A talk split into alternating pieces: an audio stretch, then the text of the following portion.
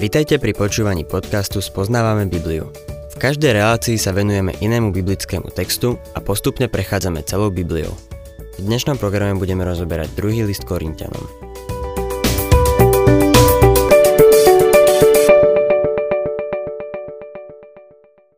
Pavol túžil po tých Korintianoch, ktorých priviedol ku Kristovi. Boli ako bábetká, bábetká v Kristovi, telesní kresťania, ale jeho srdce patrilo im. Milí poslucháči, v dnešnej relácii sa dostávame k 11. veršu 6. kapitoly a zdá sa, ako by mu v tejto a nasledujúcej kapitole išlo prasknúť srdce. Korintiania, otvorene sme k vám hovorili svojimi ústami a naše srdce sa rozšírilo pre vás. Nie ste stiesnení v nás, ale vo svojom vnútri ste stiesnení. Ako k deťom hovorím. Odvďačte sa a aj vy otvorte doširoka svoje srdcia. Pavol otvára svoje srdce lásky a podnecuje srdcia tých, ktorí ho milujú. Zaujímavé je to, že podľa všetkého podnetil srdcia tých, ktorí nenávideli Boha a jeho slovo a ktorí chceli privodiť zranenie tým, ktorí ho milovali a milovali písmo. Bolo to tak v raných dejinách cirkvy. A je to tak aj dnes. Ak sa postavíš za Boha, zistíš, že ťa to naozaj bude niečo stáť. Dostávame sa teraz k dôležitému odseku písma. Je to časť, ktorá sa často zneužíva a nesprávne interpretuje. Niektorí chcú z toho spraviť niečo tvrdé ako kameň, bez ústupkov a lásky. Avšak to, čo tu Pavol hovorí, vychádza z jeho nežného srdca. Tak mu záležalo na korinských veriacich, že mu z toho takmer poklo srdce. Čítame 14. verš. Neťahajte cudzie jarmo s neveriacimi. Veď čo má spravodlivosť spoločné s neprávosťou? A aké spoločenstvo má svetlo s tmou? Pavol tu vyzýva korinských veriacich, aby sa úplne oddelili od modlárstva. Majú sa oddeliť od hriechov tela. Majú sa oddeliť od svetáckosti, ktorá je vo svete. Dnes je veľa kresťanov, ktorí sa považujú za oddelených, pričom sú takí svetácky, ako sa len dá.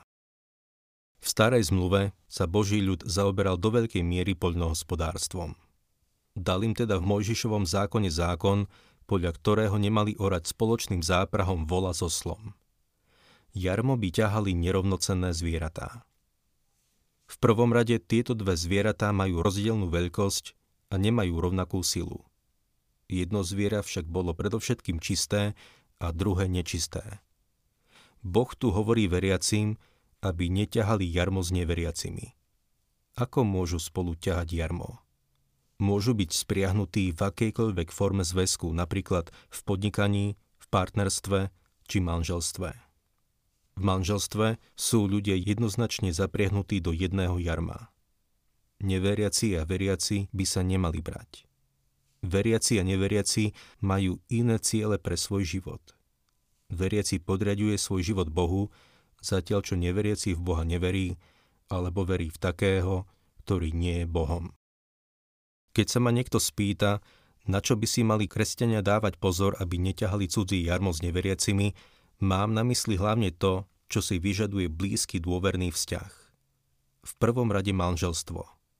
Z môjho pohľadu je prakticky nemožné, aby dvaja ľudia, ktorí idú každý svojou cestou, zdieľali spoločný život. Rovnako je pre mňa nepredstaviteľná účasť na bohoslužbách alebo náboženských slávnostiach, so zástupcami iných náboženstiev. Takéto podujatia sú čoraz módnejšie. Všimnime si, čo robil Pavol. Keď prišiel do nejakého mesta, najprv išiel do synagógy. Viete si predstaviť miesto, kde bolo viac odporu proti Ježišovi Kristovi ako v synagóge? No tam Pavol začínal. Neodsudzujem ho za to, lebo Boh ho tak viedol. Keby sa však Pavol pripojil k jednej z tých synagóg, stal by sa rabínom a zostal by tam, mohlo by sa to považovať za ťahanie jarma. Pavol tu hovorí o ťahaní spoločného jarma v trvalom zväzku, ako v manželstve, obchodnom partnerstve alebo náboženskom spoločenstve. Nejde mu nejaké každodenné záležitosti, ale o jadro viery. V 15. verši píše Aký je súlad Krista s Beliárom a aký má podiel veriaci s neveriacim? Nuž, ja zaiste nemám žiaden podiel s neveriacimi.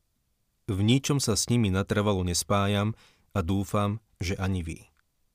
Nemýľme si to s našim vzťahom s inými veriacimi, ktorí robia veci inak ako my. 16. verš Ako patrí k sebe Boží chrám a modlí? My sme predsa chrám živého Boha, ako hovorí Boh. Budem v nich prebývať a medzi nimi prechádzať sa a budem ich Bohom a oni budú mojim ľudom. Pavol tu konkrétne spomína modlárstvo. Boží chrám nemá nič spoločné s modlami. Kde je Boží chrám? Dnes je Boží chrám v ľudskom tele každého veriaceho. My sme chrámom Ducha Svetého.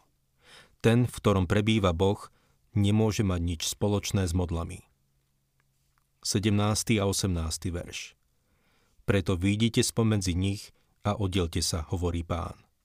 Nečistého sa nedotýkajte a ja vás príjmem a budem vám otcom a vy mi budete synmi a cérami, hovorí všemohúci pán. Pavol vyzýva kresťanov, aby sa oddelili a očistili sa. S modlárstvom nemajú mať nič spoločné. Majú sa oddeliť od svetáckosti a od ducha svetáckosti, ktorý sa vkráda do cirkvy a do života veriacich. Veriaci by sa nemali ani len dotknúť toho, čo je nečisté. V knihe Jozua sme čítali, ako Izraeliti vierou porazili opevnené mesto Jericho. Achán si však vzal niečo z vecí pod kliatbou. Izrael sa dotkol niečoho, čo Boh prehlásil za nečisté. Potom išli do malého mesta Aj s veľkou istotou, lebo si boli istí ľahkého víťazstva ale Jozua a Izraeliti utrpeli vaji porážku. Boh žiada oddelenie sa od svetáckosti a od toho, čo je nečisté. Veľa kresťanov sa považuje za oddelených. Nenapadlo by im urobiť to alebo hento. No ohovárajú, majú ten najpodlejší jazyk. Neuvedomujú si, že práve to je svetácké a nečisté. Alebo musia mať oblečenie podľa nanošej módy, alebo sa obžierajú, no napriek tomu si myslia, že sú oddelení od sveta. Nemám v úmysle ich odsudzovať, nemali by sme jeden druhého odsudzovať. Ale musím na tieto veci poukázať, pretože si musíme dávať veľký, veľký pozor. Je veľmi ľahké hovoriť o Božích veciach, vyhlasovať, že Pán Ježiš Kristus je náš spasiteľ, povedať, že ho milujeme, považovať sa za oddelených pre Neho, no aj tak nebyť naozaj oddelený od sveta. Keď som sa rozhodol vstúpiť do služby, zavolal si ma do kancelárie viceprezident banky, v ktorej som pracoval. Bol to bezbožný človek. Nikoho som nepočul tak nadávať ako jeho. Myslím si, že to ním trochu pohlo, keď som oznámil svoje rozhodnutie odísť z práce a študovať zakazateľa. Zavolal si ma a povedal mi Vernon, chcem ti povedať príbeh. Toto mi povedal – Počas prvej svetovej vojny pracoval v jednej inej banke, kde spolu s ním pracoval jeden svetácky bezbožník. Tento muž však bol solistom v jednom cirkevnom zbore. Jedného dňa tento muž, ktorý bol teraz viceprezidentom, išiel do kostola a tam počul svojho kolegu, ako spieva pieseň s názvom Ježiš uspokojuje. Jedna pani sa po piesni obrátila k nemu a poznamenala. Nebolo to nádherné solo? Znelo to ako z neba. Keďže poznal tohto speváka z práce, vedel, že Ježiš ho neuspokojuje. Jedného dňa táto istá žena prišla do tejto banky si niečo vybaviť. Prišla k okienku, kde pracoval tento solista a niečo sa mu práve nedarilo urobiť. Začal kliať a nadávať. Táto pani bola z toho šokovaná a spýtala sa môjho priateľa. Kto je to? A on odpovedal, to je ten hlas, ktorý ste počuli minulú nedeľu a mysleli ste si, že je to ako z neba. Tento viceprezident banky bol skeptík a darebák, lebo videl vyznávajúceho kresťana spievať Ježiš uspokojuje, keď pritom vedel, že to nie je pravda. Poznal toho muža a vedel, že žije nemravne, pije a má podlý jazyk. Vedel, že kresťan by nemal byť taký, a preto sa z neho stal cynik. Načiehol sa ku mne a povedal mi, Vernon, nebuď kazateľom, pokým to nemyslíš vážne. Nikdy som na to nezabudol. Boh hovorí, výjdite spomedzi nich a oddielte sa. Nečistého sa nedotýkajte. Nebuď kresťanom, pokým to nemyslíš vážne. Nehovor, že ťa Ježiš uspokojuje, ak ťa naozaj neuspokojuje. To je to, čo tu Pavol hovorí. A potom je tu toto nádherné zasľúbenie. A ja vás príjmem a budem vám otcom a vy mi budete synmi a cérami, hovorí všemohúci pán. Budeš takým synom alebo takou cérou, ktorá prinesie otcovi česť. Istý muž mi raz povedal o svojom synovi, ktorý odišiel študovať na vysokú školu. Odsudzil sa mu. Stále bol jeho synom, ale ten otec mi povedal, nedokážem s ním jednať, ako by som chcel ako otec. Jednoducho sa s ním neviem baviť, ako by som chcel ako otec. To je to, čo tu Boh hovorí. Ak veríš v Ježiša Krista, Boh je stále tvojim otcom. Nezabudni na to. To, čo tu Boh hovorí, je, že by chcel s tebou jednať ako otec. Chcel by s tebou zaobchádzať ako so synom. Ak odídeš do sveta, ak to, čo hovoríš, nemyslíš vážne, ak žiješ pokrytecky, potom si môžeš byť jednou vecou istý. Boh Otec ťa zoberie do svojej kôlničky. Milý poslucháč, Boh ťa nechce väčšine brať do kôlničky. Preto ťa žiada, aby si vyšiel spomedzi nich, oddelil sa a nedotýkal sa nečistého. Potom bude môcť mať s tebou blízky vzťah ako otec so synom. Pozrime sa ešte spolu na prvý verš 7. kapitoly. Milovaní, keďže máme takéto prisľúbenia, očistíme sa od všetkých škvrn tela i ducha, a v Božej bázni završme svoje posvetenie. O akých prisľúbeniach hovorí? Boh povedal, že ak ho budeme poslúchať, bude našim otcom a my budeme jeho synmi a cérami. Bude môcť s nami jednať v tomto vzťahu. To neznamená, že ak nevýjdeme zo sveta a neoddelíme sa od neho, stratíme spasenie.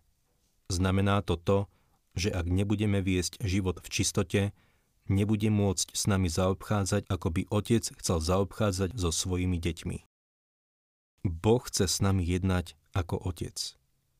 Mnohí z nás ani nemajú tú skúsenosť, aký je úžasný otec. Nedávame mu šancu, aby bol k nám ako skutočný otec. Čo s tým môžeme spraviť? Pavol hovorí, milovaný, keďže máme takéto prisľúbenia, očistíme sa od všetkých škvrn tela i ducha a v Božej bázni završme svoje posvetenie. Ako sa môžeme očistiť?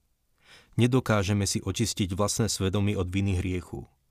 Nedokážem si umyť škvrnu nečistého svedomia, ale Boh to urobil skrze Kristovú smrť a prostredníctvom preliatia jeho krvi. Keď sa Kristovou krvou očistíme od svojich hriechov, budeme si ešte musieť každý deň očistiť srdce od každodenného znečistenia keď vierou príjmem jeho slovo a na základe toho slova budem konať, budem očistený od všetkých škvrn tela i ducha. Toto mal pán Ježiš na mysli, keď sa modlil. Posved ich v pravde. Tvoje slovo je pravda. Najlepším mydlom na svete je Božie slovo. Naozaj nás umie. Duch Svetý nám umožňuje vysporiadať sa s riechom v našom živote.